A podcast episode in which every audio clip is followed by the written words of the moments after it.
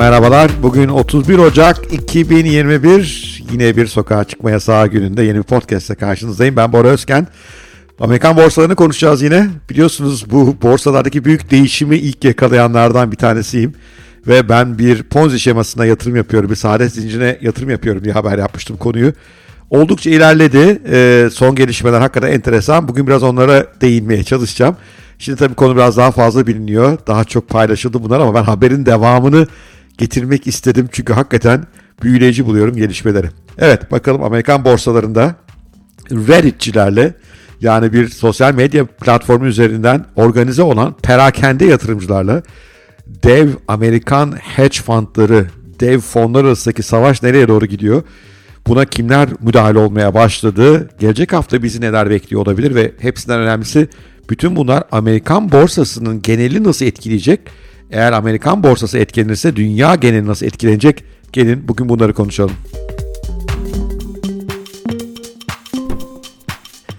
Evet yavaş yavaş başlayalım ama lütfen sizden bir ricam var. Eğer beni bugün ilk defa dinliyorsanız bundan iki önceki ve bir önceki podcastleri de dinleyin. Onlar çünkü bu işin hikayesini, girişini anlatıyorlar, başlangıcını anlatıyorlar. Bugün onların üzerine eklemelerde bulunacağım.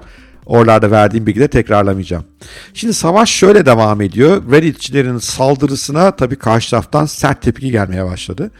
E, bu saldırıdan en çok etkilenen e, hedge fundlardan bir tanesi olan Malvin Capital'ın arkasında aslında dev bir güç var. Citadel. Citadel Amerika'nın en büyük e, fonlarından bir tanesi. Ellerine devasa bir e, güç var hakikaten.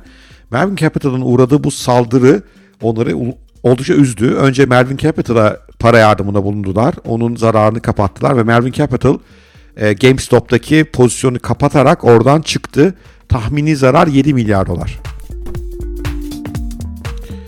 Ama Citadel müdahaleyi burada bırakmadı. Çünkü Amerikan piyasasının geneline baktığımız zaman GameStop dışındaki hisselerde de saldırı devam ediyor.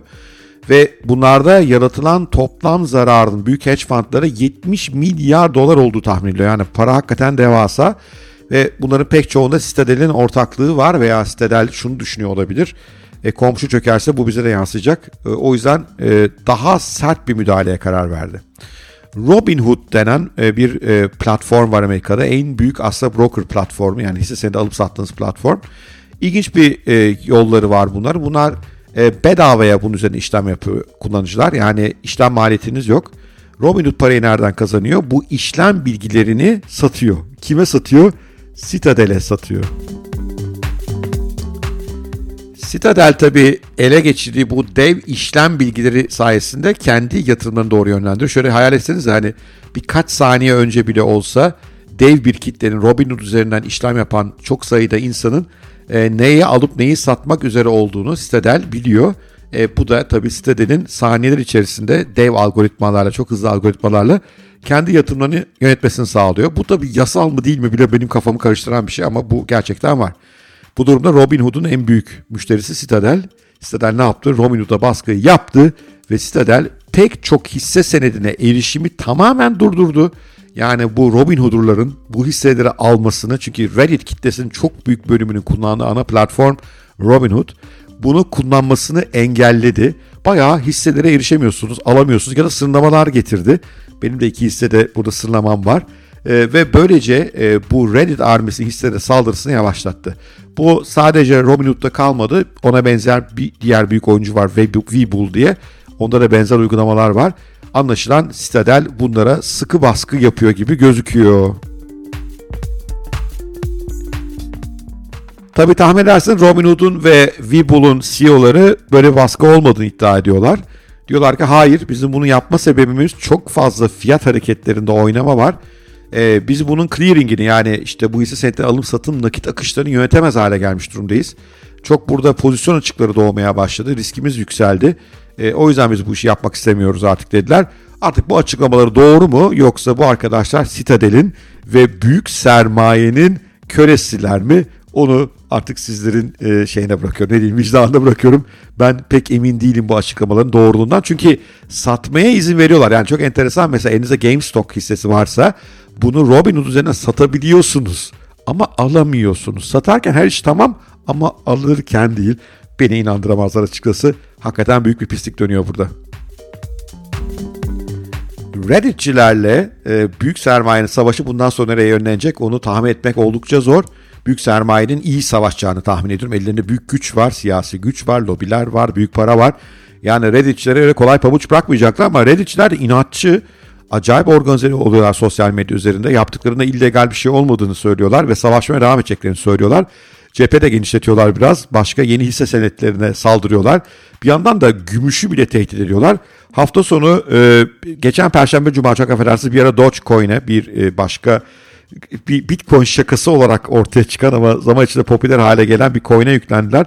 Böyle bir %400 zıplattılar onu. Şu anda pazar günü itibariyle Ripple'a yükleniyorlar XRP'ye. Onda bir %50'ye yakın yükselttiler. Yani böyle bir toplu organize oluyorlar. Tabii bunun hepsini hani böyle bir yerleşik sistemle savaşan iyi niyetli insan olarak görmek yani bu biraz saflık olur. Bunun arkasında e, bu işten kar etmeye çalışanlar da var. Hatta dedikodulara göre epey büyük fonlar da Reddit'i taklit ediyor şu anda. Onlar bu short fonlarla savaşıyorlar. Yani o yönden ilginç. Ama bu hafta bu iş şekillenecektir. Ya bir SEC müdahalesi yani Amerikan SPK'sına müdahale geleceğini düşünüyorum. Ya birkaç fonun daha batacağını düşünüyorum. Çünkü şu anda edilen zararın, toplam zararın 70 milyar dolar olduğu tahmin ediliyor. Yani kimse buna katlanmaz. Ama daha büyük bir sorunumuz var.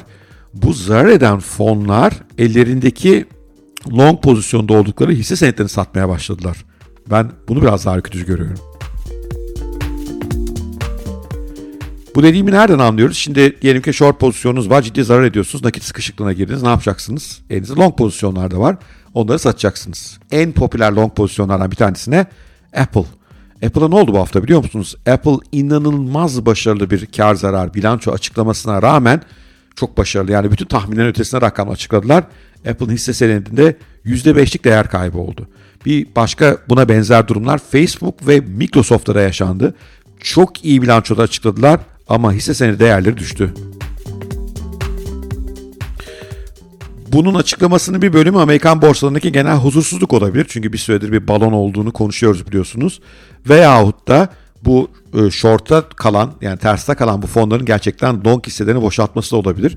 Bu durum tabii çok tehlikeli. Bu durumda şeyi bilmiyoruz yani e, Amerika'daki enteresan yapıda e, fonlar long pozisyonları açıklamak zorundalar ama short pozisyonları açıklama zorunlulukları yok. Bu yüzden hangi şirketin ne kadar short pozisyonu olduğunu bilmiyoruz. Yani ne kadar risk olduğunu tam bilmiyoruz şu anda. Eğer bu haftada Reddit saldırıları yoğunlaşarak devam ederse ve işte biliyorsunuz buna e, Elon Musk gibi bazı iş liderleri de sahip çıkıyor, destek çıkıyor. Parasal olarak da sahip çıkıyor olabilirler. Belki onlar da bu işleri alıyor onu bilmiyoruz. E, bu durumda bu saldırıların e, borsanın geneline doğru olumsuz yansıması mümkün. Nitekim geçen haftaya bakacak olursak e, bu Apple'da, Microsoft'ta, e, Facebook'ta, Tesla'da, Tesla'da hiç fena olmayan bir bilanço açıkladı. Yani ciro çok iyi. Kar beklentisi azıcık beklenen altında ama çok sert düştüyse yani 880 dolarlardan 785'e doğru indi.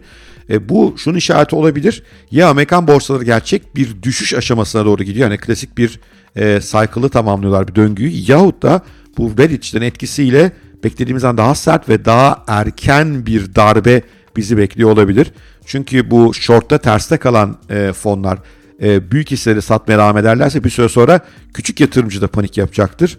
O zaman da bizi hakikaten kanlı, ilginç günler bekliyor demektir. Bütün bunlar Türk borsasını etkiler mi? Türk borsasında öyle çok short pozisyon yok yani. Kendi borsamızda bu işler daha regüle, e, kısıtlı. Short satmak diye bir şey yok sadece put opsiyonları alınabiliyor.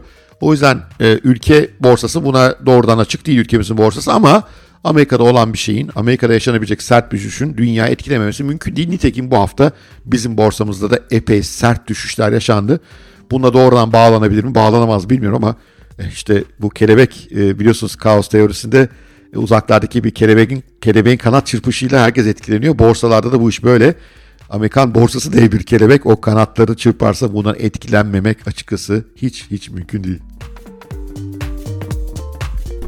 Evet, bugünlük de bu kadar. Borsalar ilginç. Kendimi oralardan alıp da yeni konulara odaklanıp o konularda size podcastlar hazırlayamıyorum.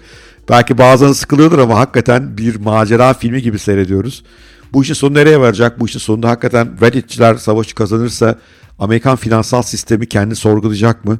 Amerikan finansal sistemi kendi sorgularsa dünyanın başına neler gelecek? Bir yandan da hani Bitcoin açısından bakacak olursak konuya bu merkezi yapılarda hani böyle Robin Hood'un kafasına atıp e, belli e, hisselere erişimi yasaklaması insanları sinirlendiriyor.